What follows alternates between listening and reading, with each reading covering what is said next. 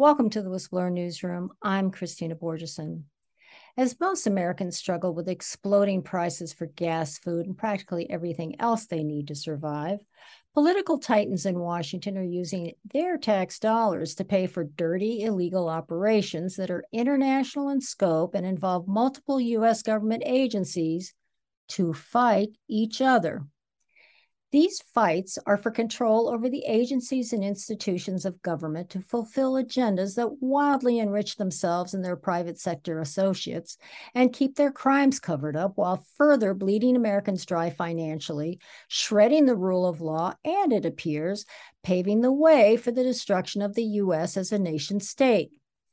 This has been going on for a long time, and it has been a bipartisan ballgame, a game that has mostly been hidden from public view. Why? Because of an unwritten code both parties adhere to for their mutual self preservation. My guest today is Paul Manafort, ex President Donald Trump's former presidential campaign manager. In this hour, he explains what that code is and says that recent events represent a break in the code and what the consequences might be. Manafort also lifts the veil on activities behind the most recent ongoing U.S. political Titans operation, which has been to eliminate Trump from their ranks. Russian collusion was a centerpiece of that operation. Manafort has just published a book titled Political Prisoner Persecuted, Prosecuted, but Not Silenced, in which he describes how the Russian collusion operation led to his own imprisonment. Welcome, Mr. Manafort. Well, it's great to be here. and look forward to talking to you this morning today. I want to do this in timeline fashion, this interview, because I think context is everything when you're telling a story like yours. Let's start with 2014 because in 2014 you were working for the Ukrainian president, right? Yanukovych. You had been working for quite a long time to try and get the Ukraine accepted as part of the European Union. Correct. You've been doing that for almost 10 years, right? It was, it was just about 10 years, yes. And then Putin squeezed the Ukraine, right, from from joining. Yeah. yeah, but Putin was very much opposed to Ukraine being a part of uh, of Europe. In fact, he created as an offset when we started to make application to Europe uh, the, what he called the customs union, which was a, a trading group of of Russia, Kazakhstan, and Belarus. And the key to that whole group was going to be Ukraine. But Yanukovych said, no, I'm not going to join the customs union. Uh, we're, we're applying to be part of, of the European community. And he couldn't be in both. So he had to choose, and he chose Europe for a lot of reasons, which I talk about in the book, but principally because they didn't want to, even the ethnic Russian Ukrainians and the eastern part of Ukraine didn't want to be part of Russia. They wanted to be part of Europe. The Russian, the Ukrainian oligarchs uh, wanted to be part of Europe. Why? Because it, Europe was a, a, a, bigger market. They didn't want the the Ukrainian oligarchs were treated like kids by the by the Russians, uh, not as important businessmen, and and so Eastern Ukrainians and and, and Russia, uh, Ukrainian oligarchs wanted Europe. Yanukovych was solidly committed to Europe. In fact, he was elected president in 2010, uh, and his first trip was to Brussels. Uh, oh, interesting. Uh, and that infuriated Putin, and and he went there for the symbolic purpose of showing that his government, contrary to what uh, his opponents were saying, was not committed to going to, or leading towards Russia, but becoming part of the European community. And then everything he did for those four years, and I was intimately involved with him on it, was changing the economic structure, the legal structure, the regulatory uh, administrative structures to comport with European community guidelines. 2014, when there was a European community annual meeting in Vilnius, uh, the intention was for Yanukovych to sign the what was called associate, association papers, which was the trade relationship between Europe and Ukraine, um, and that was going to open up Ukraine to the European market. Uh, until then, was, there were a lot of barriers. There were uh, there were high tariffs. And as part of the negotiations, we had to remove all those tariffs so that Ukraine was going to be a totally open society, which meant that for the first year or two of membership, the, the trade situation was going to be definitely in favor of the Europeans because the Europeans could move into the Ukrainian market immediately, but the Ukrainian businesses couldn't move uh, into the Euro- European markets by design of the Europeans. Um, and so, at, when Putin finally realized that Yanukovych is going to Vilnius to sign, and, and he he announced publicly, this is all public information. He announced publicly that if Ukraine signs the agreements in Vilnius, he will shut down 100% of all trade between Russia and Ukraine, which at that time was about 70% of Ukraine's business. So, eh, uh, on a combination of shutting down 70% of the business and the Ukraine and the Europeans having a two-year advantage on trade, European Ukrainian companies would have gone bankrupt. So Yanukovych said to me, "Go to Brussels and try and work out uh, a subsidy to bridge the uh, this two years in Europe, so that I can ease the pain of the European entry." So I did. I dealt with the uh, the uh, Commissioner of Enlargement and and with Barroso's office, who was the president, and they told me no. They told me no because Ukraine is it's a corrupt country. There's no question. Everybody's corrupt in it, and uh, my focus was honestly on trying to get Ukraine into Europe, not rooting out corruption, which I had no chance of doing. Um, but the Europeans said, if we give you the subsidy you're asking for, it'll be the money will be stolen. I said, put strings on it. You monitor it. You know, we can we can put all kinds of of protections. They wouldn't do it. So why do you think they wouldn't do it? The ugly little secret is the Europeans talk the talk, but they don't walk the walk. Uh, the Germans were basically, uh, I won't say puppets, but they were certainly pawns in, in, in Russia's game. I mean, Putin did the uh, the Nord Stream two project, which was was a pipeline from for Russian gas in directly into Germany and mm-hmm. distributed, which undercut Ukraine, which had been the only pipeline at that point in time, deliberately. Uh, he also was spending billions of dollars in in, in deals uh, through, through Deutsche Bank into Germany. So Merkel, you know, was was not the the big promoter that she pretended to be. Um, plus, all of the southern European countries um, were didn't weren't comfortable with the trade agreement because they're they're they're an agricultural based society. Ukraine is the bed basket of Europe. So Ukraine dominated that market. Um, and so the the southern Europeans were not German, uh, Spain, Italy. Uh, they were not anxious to do it. Yeah, so, they saw a threat to their markets. That's correct. When they said no to the subsidy, Yanukovych said, "Okay, I've got to work this customs thing out. I'm not going to join the customs union. I'm committed still to joining the European Union uh, and signing this trade agreement, but I can't sign it. it. It was coming up in the next week. I can't sign it next week. I've got to work this issue out." At which point, uh, the Europeans started undercutting Yanukovych, claiming that he was being uh, mis- disingenuous, which he wasn't. He was being very open. And this is all public information. Um, so he never did sign the customs union, never, never did that. Uh, but then there was a, shall we say, spontaneous uprising in Ukraine. Uh, you know, starting in the western part of Ukraine, where the European influences are, uh, and uh, and Yanukovych fled against my my recommendation. I was strongly opposed to him leaving because I thought if he left, it would undercut all the work that we had been doing over the last eight to ten years. Um, and when he left, I stopped talking to him. I haven't talked to him since that time in 2014. All of this is public information. I deal with it in the book. It's clear that I was not pro Russia, dealing with Putin. I was I was the linchpin of the exact opposite, and they knew that.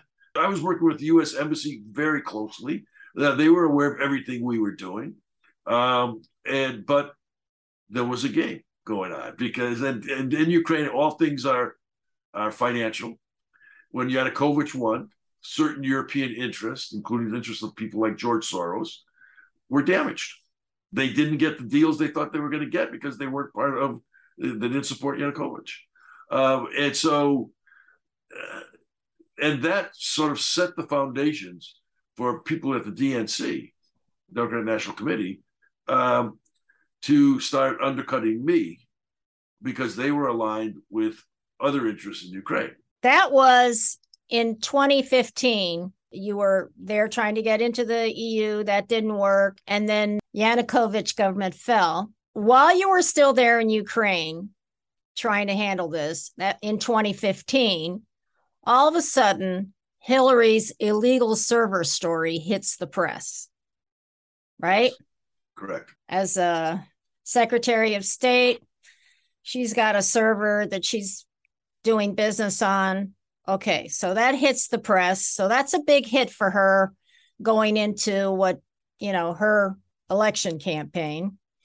Late 2015, Obama gets a report on the Hunter Biden pay for play scheme that included Biden's threatening, you know, Joe Biden, vice president, threatening to withhold a billion in foreign aid unless then President Poroshenko fired the prosecuting general, right, who was investigating the corruption of Burisma, the uh, big gas company, the big energy company, and Hunter's role on their board. Now, were you aware of all this Hunter Biden business while you were in the Ukraine? Yes. I mean, not to the detail that I am today, but he, I knew he was in Ukraine, you know, trying to get business, um, which I thought was sort of untoward because his father was the link between the Obama administration and Ukraine, and uh, and in fact, you know, was putting a lot of pressure on Yanukovych when he was president to do certain things. Like what? Uh, well, for example, Yanukovych, this, I said this the other day, it broke some news. Yanukovych, against my recommendation, uh, arrested and, and tried and convicted the former prime minister, Yulia Tymoshenko, who was uh, who was his opponent uh, in the presidential contest of 2010. And he did it because she went against her own president, Viktor Yushchenko, uh, you know, the president before Yanukovych, and cut a bad deal for Ukraine with Russia on gas. They, the contract was up. Yushchenko had negotiated a deal. Tymoshenko, on her own initiative as prime minister, announced she was going to Russia to make a better deal. And the deal she cut was worse than what Yushchenko had negotiated. But it was good for her because, contrary to what all the rumors, Yanukovych wasn't Russia's candidate. Tymoshenko was because she, she and, and she, it's rumored, uh, received about a $100 million, shall we say, commission for her, her negotiations, which funded her presidential campaign in 2010. So Yanukovych had all of this. Yushchenko, her, her own president, agreed with all of this. And he said she needed to be indicted and convicted. Well, Biden came to Ukraine and publicly lectured Yanukovych that you don't go after your political opponents, especially uh, if they may run again uh, for president, and was very vociferous and threatening. So fast forward to today in Mar-a-Lago raid, and it's exactly what he went there and publicly cast, uh, uh, castigated on uh, Yanukovych. Um, so I was aware of all of these these murky connections of Hunter. Um, I never did business other than run political campaigns in, in Ukraine because it's a messy, dirty business there. Business is not the way we do in the West. And I was not going to get my hands into dirty in that respect. But as you correctly said, in December of 2015, they then were looking for deflection. They were worried about the Biden story publicly popping up uh, in Washington, and so the Democrats, you know, commissioned with some of their Ukrainian people to go to Ukraine to get dirt on me. That was uh, Alexandra Chalupa, right? Alexandra Chalupa. She and, was working with the Clinton campaign and the Ukraine embassy in Washington and a network of sources in Ukraine looking for dirt on you. Correct. To deflect from the potential Hunter Biden expose. And they couldn't find any dirt on me because I didn't do I wasn't doing business. The only business I was doing was very public, political consulting and helping to, to get Ukraine into Europe, not into the United States. And that ultimately led to them having to fabricate uh, st- information on me which is the famous Black Ledger that was done in, in August of uh, 2016 when I was chairman of the Trump campaign. And this mysteriously, this one page of a ledger that uh, you know with my uh, supposed signature talked about me getting I think it was twelve million dollars in cash payments for, for from Ukraine from the Ukraine government. Well, I never was paid by the Ukraine government ever, uh, you know, any which way because I didn't work technically for the Ukraine government. Uh, I worked for the Party of Regions because my job was political. But number two, I never got paid in cash either. And number three, it wasn't my signature. uh, and number four, they never could produce the actual the one page or any of the pages of the ledger because it was a totally fake document meant to create the headlines that it did create uh, in the United States. I'm curious about how it could be used as an exhibit against you uh, without having been vetted. There are a lot of things that shouldn't have been and couldn't have been, but were against me uh, in the in the whole Russian collusion hoax. Um, but it got the headlines that they wanted, and it uh, it affected my ability to be an effective public chairman of the campaign.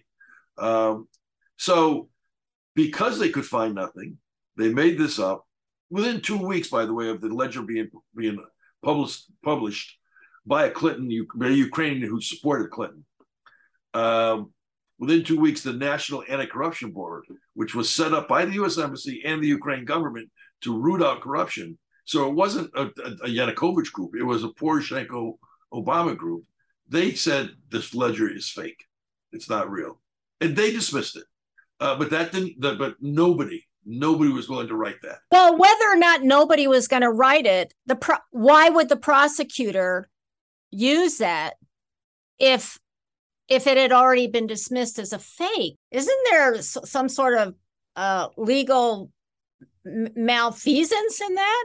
When you're in the eye of a of a tsunami, you know it's it was impossible to break through with with a lot of lies. I mean, that was just one of them. I mean, the what they indicted me on initially was violating the Foreign Registration Act, um, which requires foreign agents registration, right? Which requires if you represent a foreign government to in Washington, you have to file, um, which is simply a disclosure.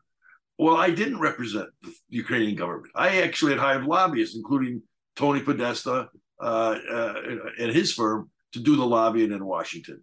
Um, and so, but the Black Ledger got the attention of the FARA unit at the Department of Justice in August, and they reached out as they normally do in a professional way, and reached out to me, and I put them in touch with my lawyer to sort through why I didn't think I needed to file, and we had a conversation for about three months, and then we finally agreed that I would I would file for a two two year period, limited filing.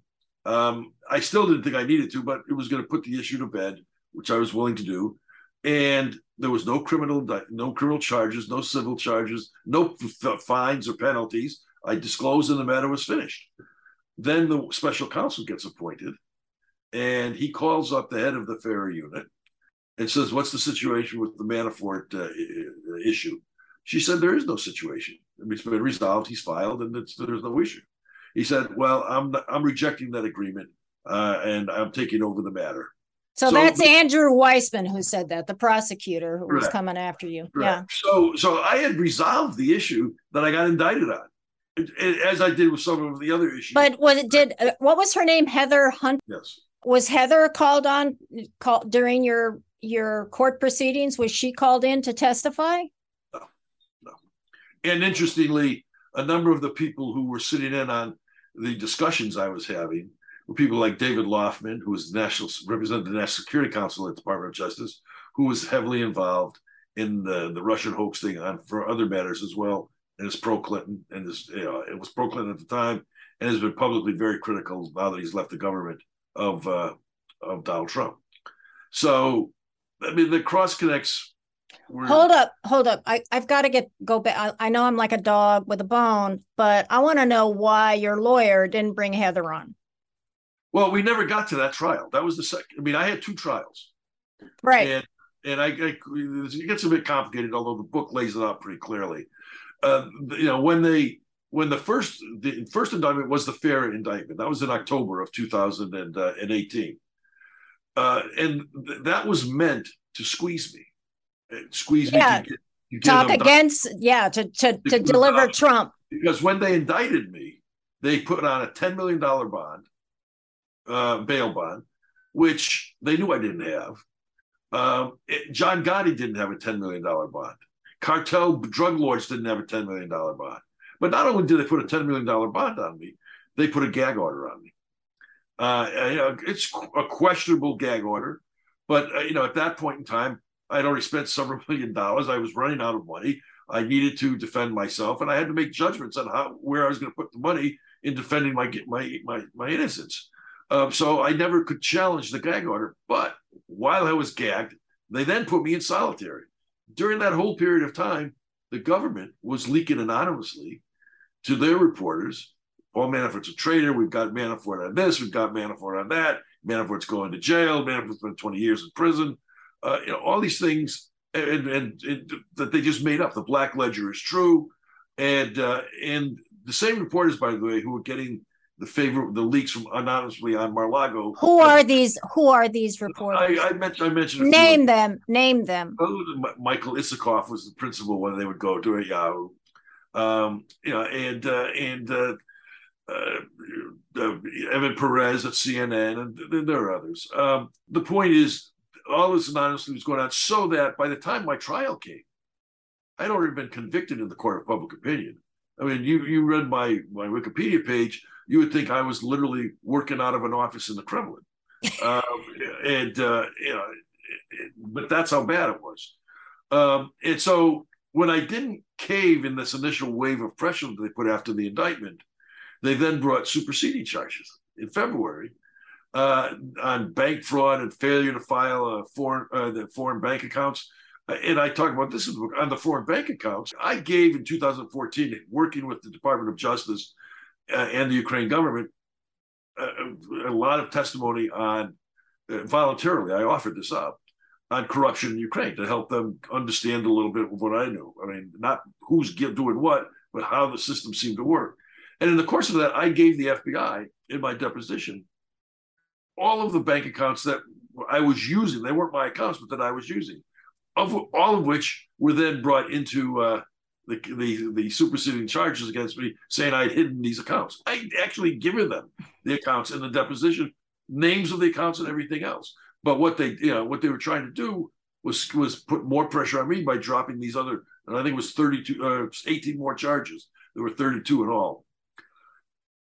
I, when I didn't cave on that, they squeezed my assistant, Rick Gates, who did have a legal problem. He'd stolen $3 million from me and not reported any of that income. The only way I found that out was both Gates and I were going to be charged, it's whatever the date was in February. And the government filed the complaints against both of us that were going to be the charges, but they had not become public yet. They were supposed to be opened on Wednesday or Thursday. I can't remember which day.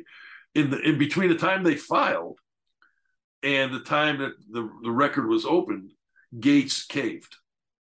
And but I had already, but I got the filings against Gates that the government had done, which laid out case and uh, point by point of the case of the money he took from me and didn't file, put him into his own accounts and didn't file. So Gates had a legal problem, uh, a tax problem. And they got him to say everything that was done by me that he was managing, he, I directed him to do. It's almost like they're implying that you directed him to steal $3 million from you. in fact, the judge called him out on that because when he testified, you know, he Gates, and I, I have this, this excerpt in the book uh, Gates said that uh, Paul knew where all the money was and he, he was paying close attention to it. At which point Ellis then said, the judge, uh, did he know that you stole the, the $3 million? And Gates looked at him, just started sweating bullets and said no. And so Ellis said, well, then I guess he didn't watch it that carefully, did he? So those superseding charges were meant to squeeze me further. I didn't drop, I didn't cave, and I went to trial on the superseding charges first. The FARA charges were going to be set in the second case. And of the 18 charges, they only convicted me of eight um, based on the testimony. There was no evidence, it was just all circumstantial. Uh, and it was Gates saying, you know, Paul told me to do this, Paul told me to do this, Paul told me, at all the right points that would make me look like I was uh, committing a crime. And, uh, and the, the, trial went for four weeks. The, the, jury deliberated for I think almost five days, and uh, and uh, so it was a very mixed result. And I think, but for the pressure the judge was putting on the jury to to come to uh, some conclusions, uh, I think I could have won all of the issues. But they, when I was convicted, this was in the summer of 20, 2019. I then had three weeks before my DC trial was going to start, and you know this this first trial was in in Alexandria, Virginia, same media market, you know everything else, and so I knew I couldn't get a fair trial. In, in the second trial, there's no. I had, first of all, the judge or Berman Jackson could have been sitting on the prosecutor's table. I mean, she was so we just Obama appointed, and so uh, uh, you know, shall we say, predisposed. Did your lawyer file for a change of venue? So we filed for a change of venue, and she said no. She said you can get a fair trial here, which is a joke. Um, and but she made one concession. She said, "I'll let you expand the number of jurors that you voir dire from the traditional 30 or 35 jurors to 120." And she let us do a questionnaire that would allow us to probe any potential prejudices against me.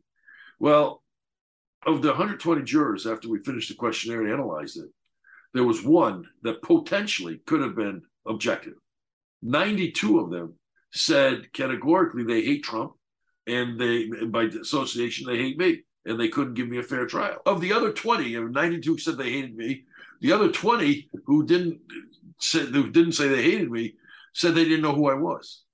And yet they got all their news on a daily basis from CNN, MSNBC, the Washington Post, the New York Times, because we had them identify where they got their news. So it was clear they were lying because I had just finished what was being heralded as the trial of the century. And it, the, the media exposure on me was, you know, you know, completely, front, you know, all over the place. And these people were saying they had never heard of my name. They didn't know who I was. Well, that was not credible. So the, I had a choice at that point in time go to trial with a judge who had already said, shown that she was going to rule against me on everything and we're not going to create a fair situation. Go before and go before a jury that I couldn't pick because there's no way. Was there no way of of pointing out that the judge herself was not capable of being unbiased? And it's more complicated as that. I mean, yeah. you know, but but the point is, the jury alone is enough reason. I said to my lawyer, I said, "This is going to be another million dollars uh, I, I, and I'm not going to win. I mean, I, even though I feel comfortable on my legal case, I, am not going to win given the way this thing is set up. So we need to cut a deal.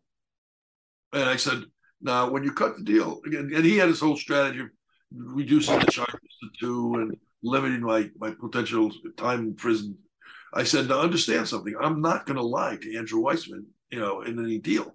So they're not going to be happy with me at the end of the proffering period where I and I spent 50 hours talking to them after we agreed to a plea deal. So I said, this is just me pleading guilty because the third point that when they this was the case that they were going after all my properties, even though my time at the Trump campaign was 2016, they were going after properties of mine going back 20 years. Uh, and all my income since the 90s they were coming after which included, you know, properties and investments I gave to my children. And so they were trying to take their wealth away from them too, me, them too. So I needed to get assets you know switched around, and I was offering more assets of mine to let let, let my kids' assets you know be uh, be removed from the forfeiture. So for those reasons, we went and negotiated, and there was a split in the special counsel. Weissmann didn't want to do a deal. But uh, but uh, Aaron Zebley, who was the deputy to Mueller, and felt that enough was enough, and they'd had what they needed, and he and we ended up cutting the deal through him. Um, but Andrew Weissmann then wrote my plea plea agreement, which you know he made me basically admit to committing every crime in the history of the United States. You knew that was going to happen. I knew that was going to happen, and there was I couldn't change a word. So when people say, well, you pled guilty to all these things, I said, no, Andrew Weissmann pled me guilty on all of those things. Um, but I was caught in a situation where I uh, I had no choice but to agree to that. However, I then spent, as I said, over the next several months, 50 hours in talking to them about anything they wanted to talk about, which included Russian collusion. And in the course of that, they tried to trick me a number of times to the, and Weissmann had his own theory, which I, I give it, I lay out in the book, of the Russian collusion and the, the motives and the payouts and all that kind of stuff. Uh, and and I created a a, a, a, a path of truth of what really happened. And Weissmann was furious. And that's when he filed further charges against the, the raised further charges that I was lying to the uh, to the special counsel. Uh, although he never brought those charges. Um, and, and, so it was a very untoward situation. Um, he wanted me to go to jail for 20 years, which, you know, I was 70 years old at the time. I mean, that was basically a life sentence um, on charges that he concocted and, uh, and on issues that they knew were not true. Uh, and on issues that I'd already resolved, like FARA, with the US government, like the, giving the bank accounts uh, to the FBI in 2014. So, interestingly, on all the bank fraud stuff they brought up, none of the banks were the banks were happy with the loans. The banks supported the loans. The loans were all performing. There was no fraud, but I mean, one of the uh, issues that they said was proof of fraud was on one of the properties I, I bought for my daughter to live in. It was going to be her home in New York, uh, and she was living there for a while. And in the application, I said it was going to be for personal for uh, uh, personal purposes. And uh, and then she got work out in California. She moved to California, and unbeknownst to me, she rented out the house on Airbnb. Okay, listed it. Well, Weissmann said that was a, that proves that my application was fraud because this wasn't a, a personal investment; it was a commercial investment, and uh, that would have had a different rate. And uh, and so therefore, I had lied and committed bank fraud, as one example. That was the environment in which I was dealing, and when I refused to lie and give them Donald Trump, they then uh, asked the judge for no mercy. I want to visit with you Weissmann's theory of collusion as you laid it out in your book. The first thing he says is that the Trump campaign had advanced knowledge of the hacks and leaks. Not true.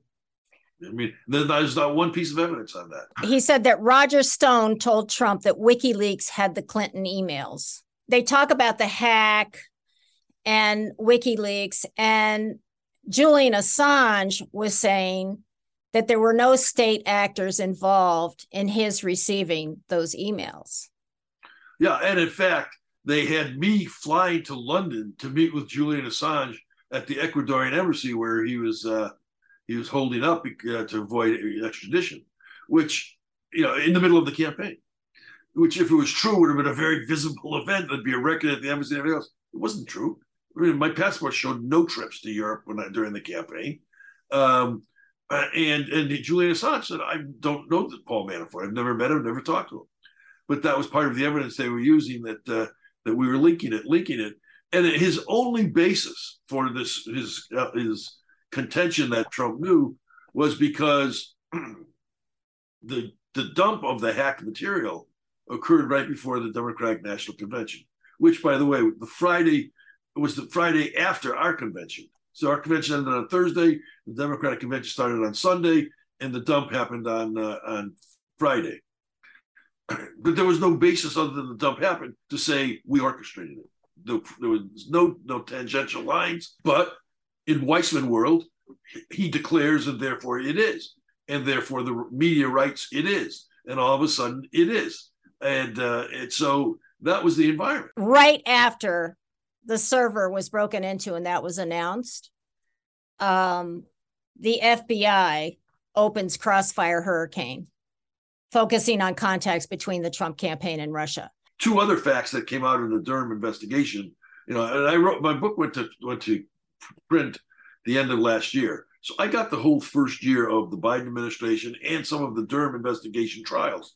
And what we discovered, and it's in my book, is in early July, Clinton instructs her campaign manager, Robby Mookes, to put out a false narrative that Putin wants Trump to win and is working with the Trump campaign.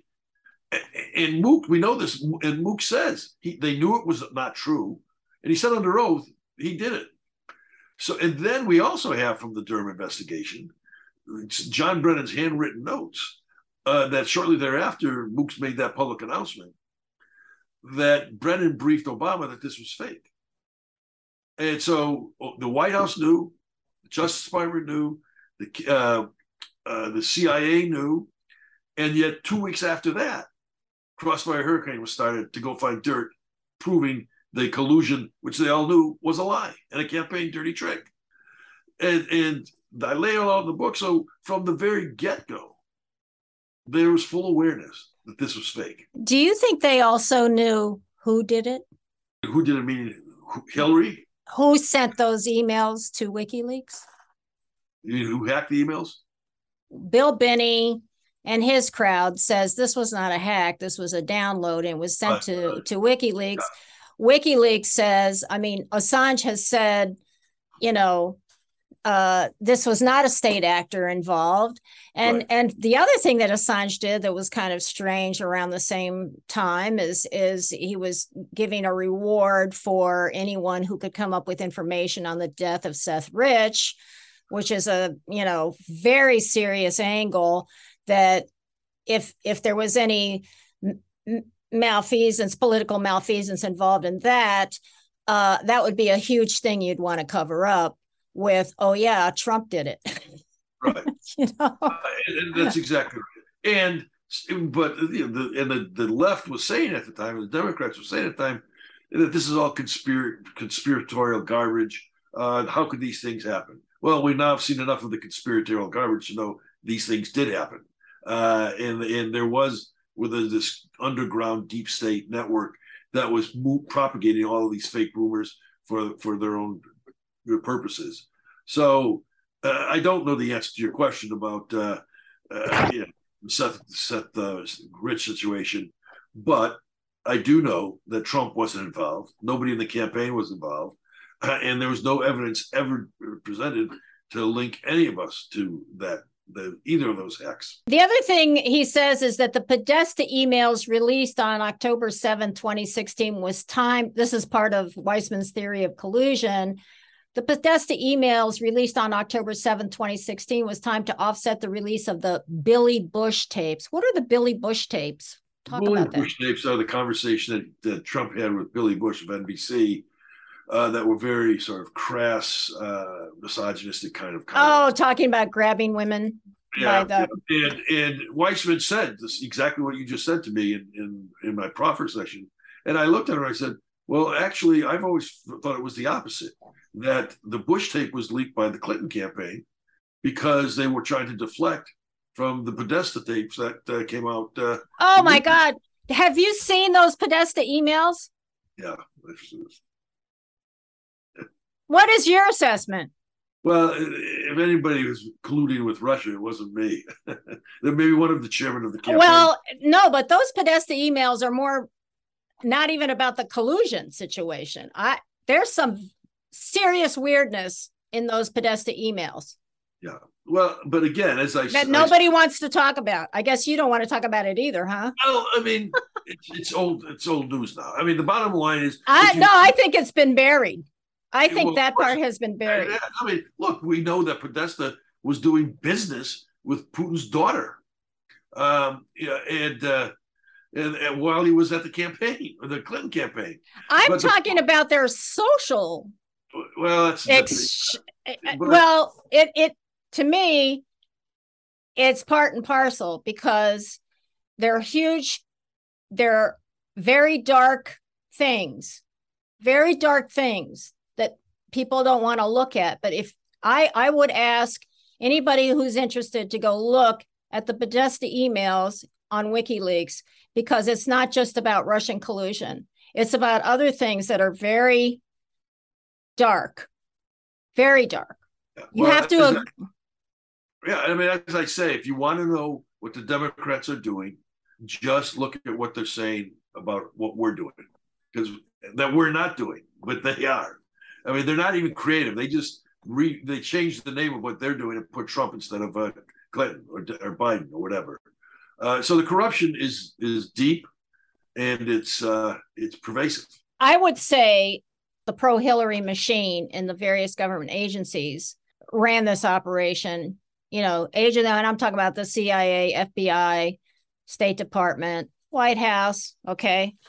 But um, I don't think it's, I think in the end, this is a bipartisan issue. And I've spoken to you about this. I think Trump scared the bejesus out of uh, the group of people who uh, the globalists. I think a man who is a nationalist and who reaches out to the average American, the populace, not and is trying to make deals um, around the world that and and I'm I'm going to be real clear here. I wasn't a Trump supporter and I wasn't a Hillary supporter. I I you know, I can't I couldn't vote for either one of them for various reasons, but but he clearly uh because I don't do politics really. I'm an investigative reporter, left or right. I I just want the truth. I don't care what wing it flies in, in on. I really don't. And so uh but the thing that that was interesting was he came right out and said, "I'm for the United States." You know, he wants to protect his country, and uh, he wants his country to get back its manufacturing base, and all these things that would indeed rebuild the country. I'm. It's true. Yeah, you know? and he did. He I did. mean, there are other things I'm not so crazy about Trump for, but yes, exactly. And they were not those people I want you to talk about what you think their agenda is, because there are Republicans among them. No, well, look, when Trump announced for president, he he announced against the Washington establishment and talked about how he was going to drain the swamp.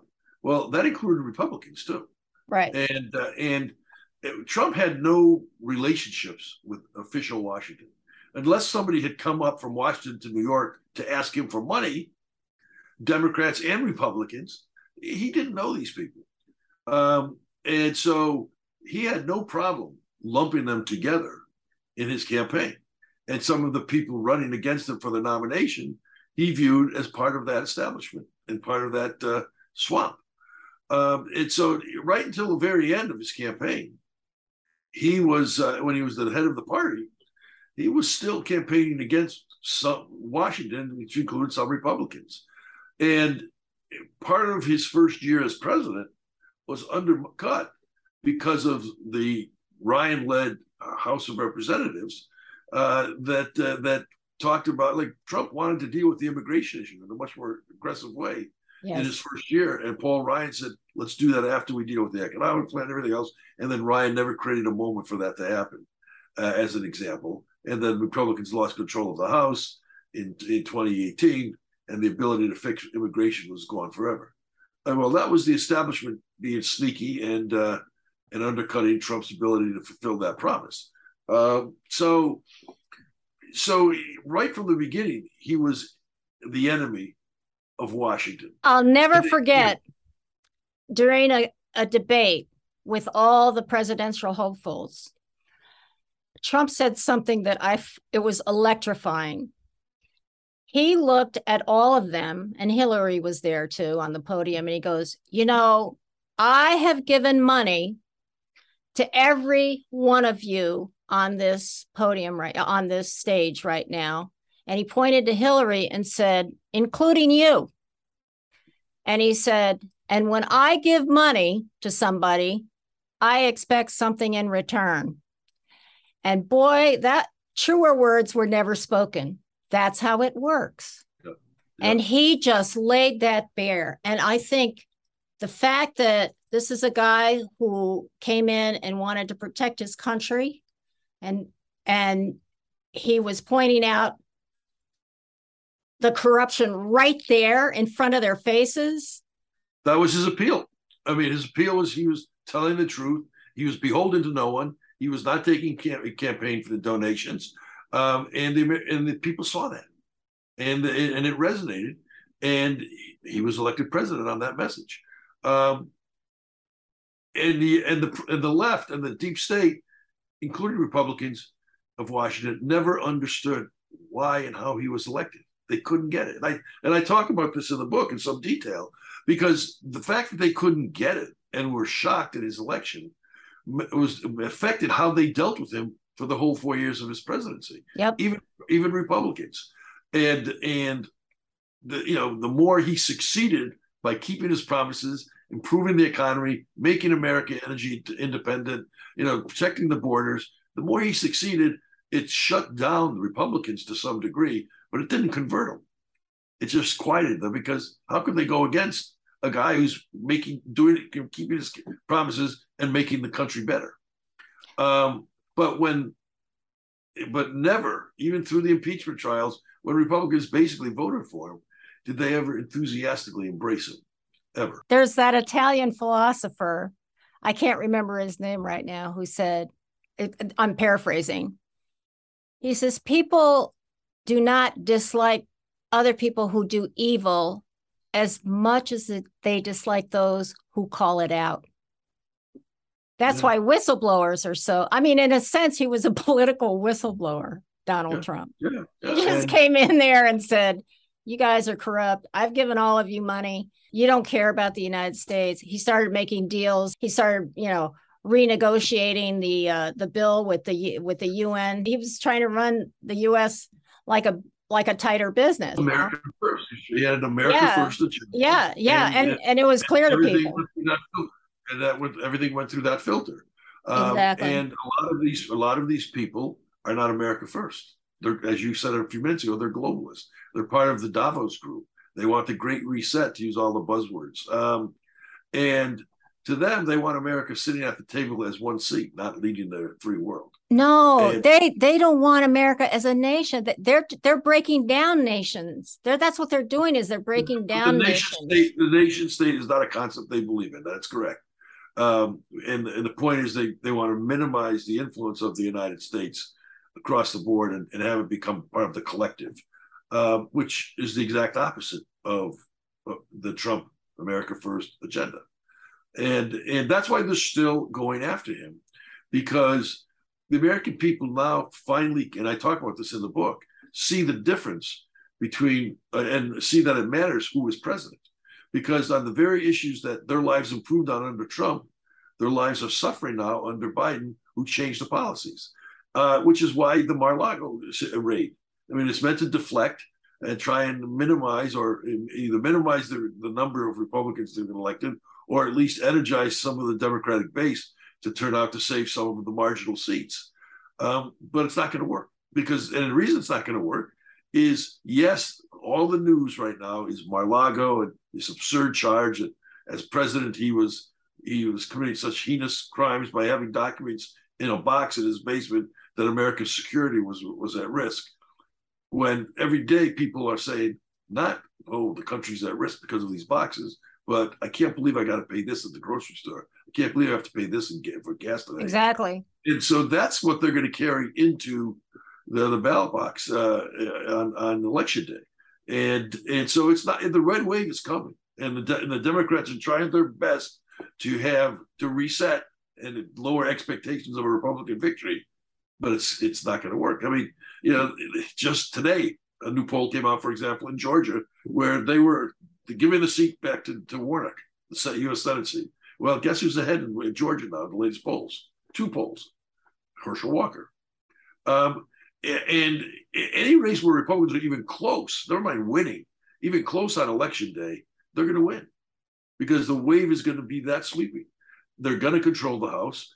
I believe they're going to control the Senate by a couple seats, and they're going to win a bunch of state legislative races and take even more state legislatures in the states and winning some school board races. DeSantis down in Florida in the primaries last week made school boards a priority and knocked off people that, that were part of the critical race uh, agenda as opposed to teaching math and, and science and, and uh, so it's going to be a way and it's going to be the start of the people re, re uh, taking their country and that's what i talk about in the book the whole last part of the book is all of these things that you just read happened to me.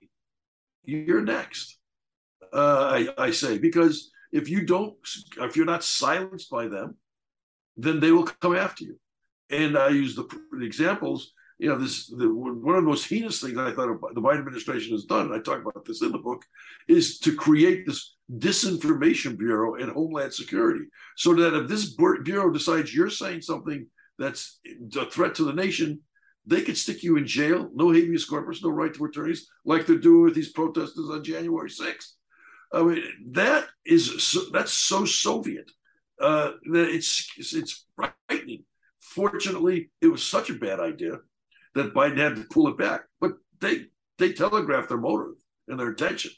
Uh, and that's yeah. why they call school board, going to school board meetings, uh, parents are domestic terrorists. That's what these 87,000 armed IRS agents now are going to be looking for. So they're declaring war not against Paul Manafort and Donald Trump.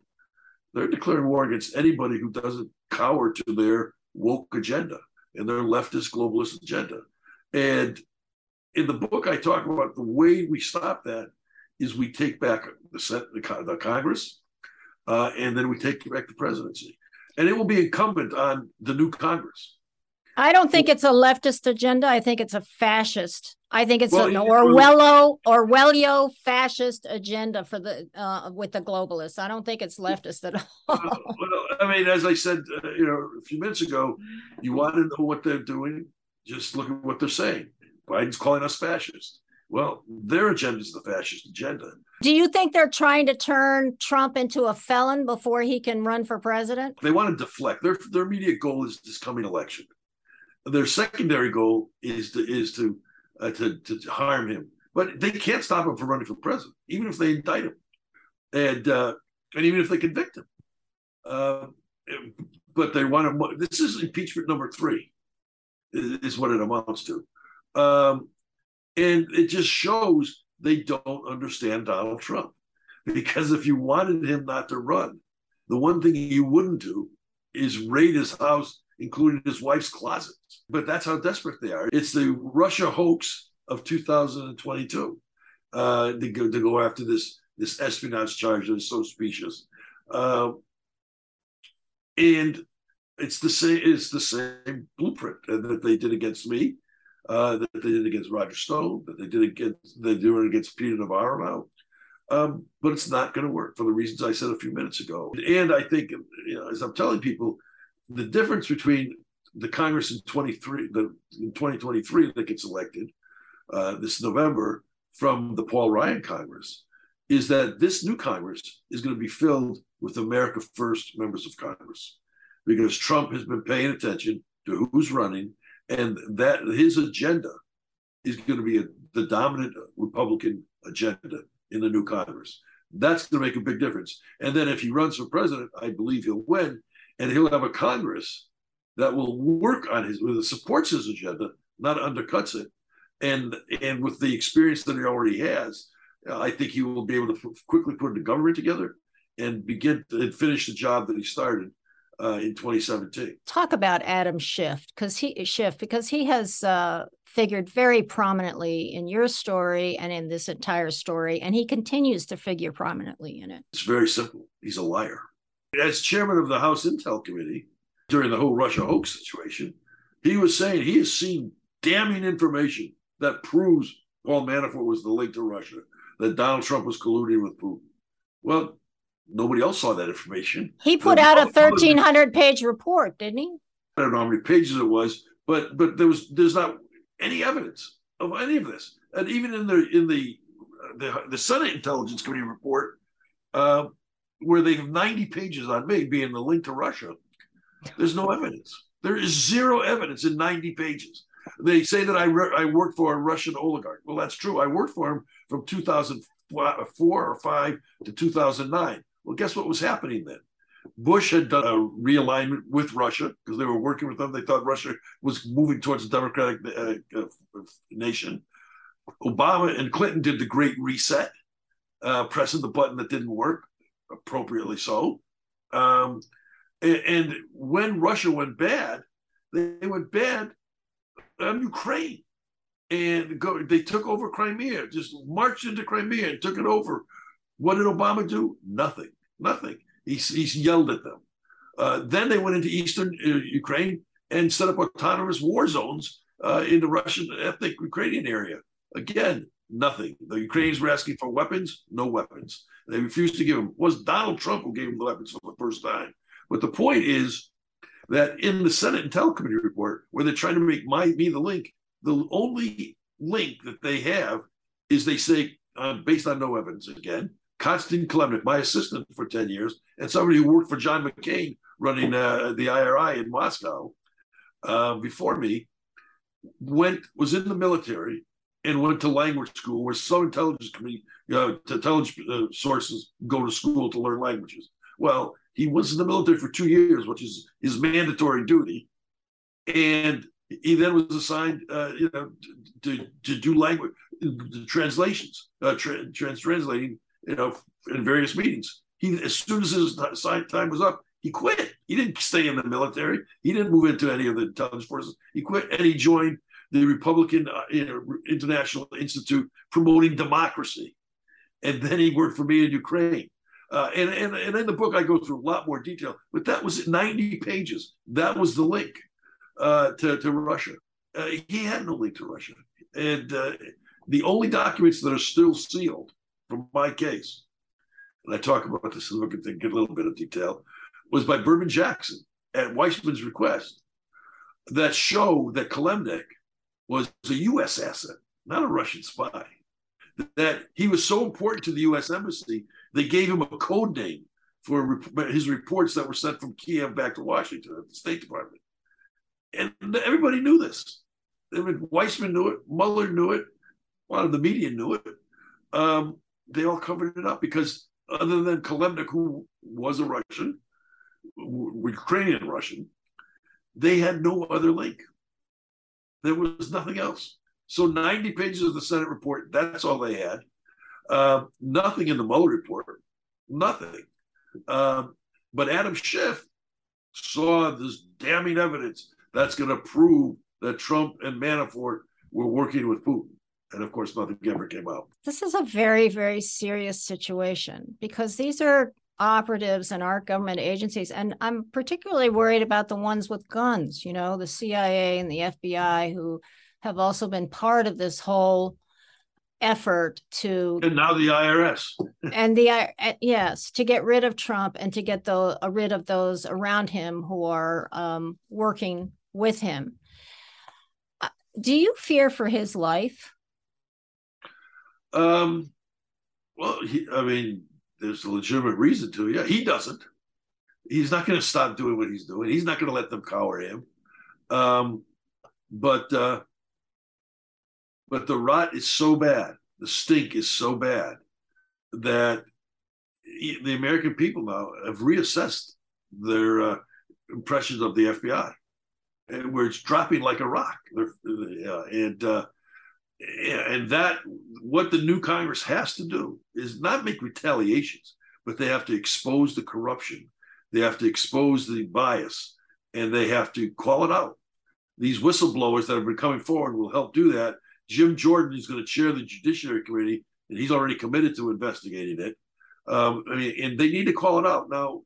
As long as Biden is president, all you can do is shine a light on the corruption, uh, because the Justice Department is going to have to take actions and Merrick Garland is not going to do anything like that.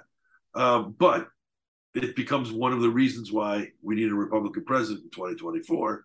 And if Trump runs, it'll certainly be part of his clarion call. In the very beginning of your book, you say scariest of all to the swamp was the fact that they knew that the secret of their all encompassing violations of American constitutional rights was about to be exposed in all of its ugliness and illegalities.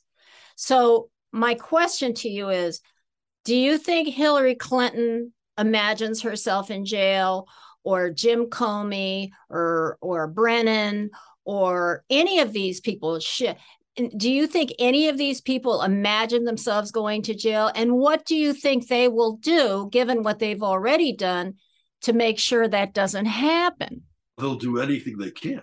I mean including as, as clinton did you know, hiding the hiring of Perkins Coie to, uh, to hire Glenn Simpson and GPS Fusion.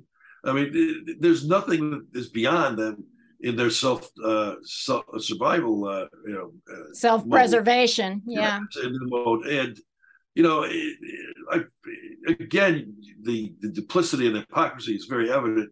Hillary Clinton's server had lots of classified top secret documents on it. And we know it was hacked by the Russians, the Chinese, the Romanians, the Ukrainians. Um, that, that wasn't a national security threat, according to James Comey. Donald Trump's documents, which he has the right to have as president, were in a box in his basement, locked up, with no access to, for, to servers and, and therefore no access to being hacked. That's more serious uh, threat to American security than Hillary Clinton's server. Well, that's a joke. Of course, it's not true. Uh, and and if the there was a process, contrary to what Merrick Garland said, that was not completed yet in trying to get the documents, but it's a it's a it's a it's a so it's subterfuge. It, they don't really want the documents. They want to deflect the attention. They want to create some hysteria, and uh, and they're effective at doing it, but they're not effective at then having there be a penalty for it because it by it always comes out what the truth is, and the truth always shows that the, what the Democrats are saying it was a political ploy, not a reality. And whether it was Russian hoax, Ukrainian phone call to a Ukrainian president, holding documents in boxes in the basement, the American people get it. And this is what the left doesn't understand is that they do have a political intellect. And it may take a little while to sort through all of the obfuscation and fog, but the American people generally always get it. And they figure this one out. They do get this. The American people are watching as, as all this unfolds. What they don't realize they're watching is a full abuse of their abusive use of their tax dollars. People are out there sweating to make all to make their money, and their money is being sent, spent on these bogus attack campaigns. And that alone, that alone, who's going to pay for that? Who's going to uh, give them back their money that has been just wasted on this fight? Well, no one is going to give it back. But the key is to stop it from being spent in the future and uh, and that's what a Republican Congress has got to put the shine the light on, and that's what a Republican government needs to then go after. I mean, uh, I think I've mentioned to you before in the 2016 campaign. One of Trump's campaign rally cries was "Lock her up, lock her up." Well, he got elected president. He didn't lock her up. Why Biden's, did he do that? Biden's campaign theme was, "I'm going to unite the country." and he's been the most divisive president going back to the Civil War time. Why didn't Trump lock her up? Because he understood the principle that a, if you're going to be the leading democracy in the world, you don't put your political opponent in jail. Even if your political opponent is a criminal? Well, they, yeah, even if you if the political opponent is, a criminal. but then we're we're a third world country. That standard is gone now. That standard is gone now. Biden has has has destroyed that standard, and he of all people will have something uh, to fear. Um, you know, I find one of the untold stories because it's not a good story for the left and the Democrats is that Trump during his four years as president never was accused of any corruption. I mean, there, there. I mean, he he was there was no ties to business during his his time president.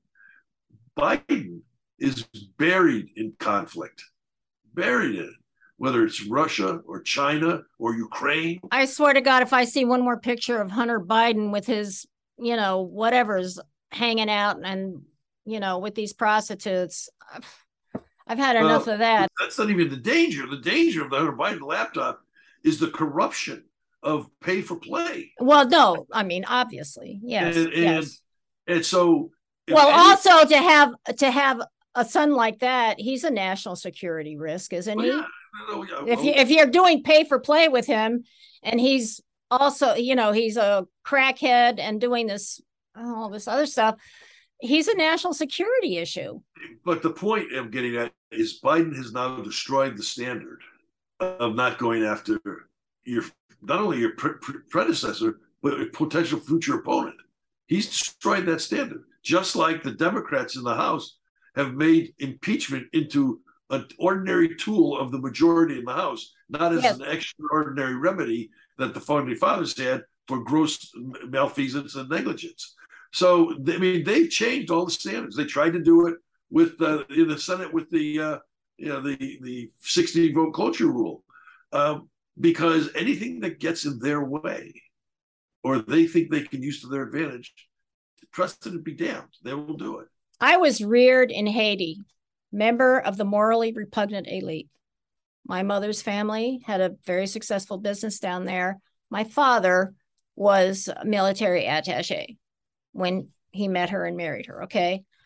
I know what how the morally repugnant elite think and operate. I mean, Haiti's a very small microcosm, but I know that both sides, Republican, Democrat, at a certain level, protect each other. You just mentioned that. You don't go after your political opponent. But I will tell you, from the perspective of the American people, that is quite galling because we have to live by the rule of law.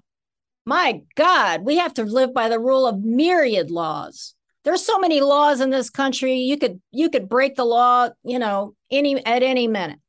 Okay? And it seems like the political elite have always been protected. Always been protected.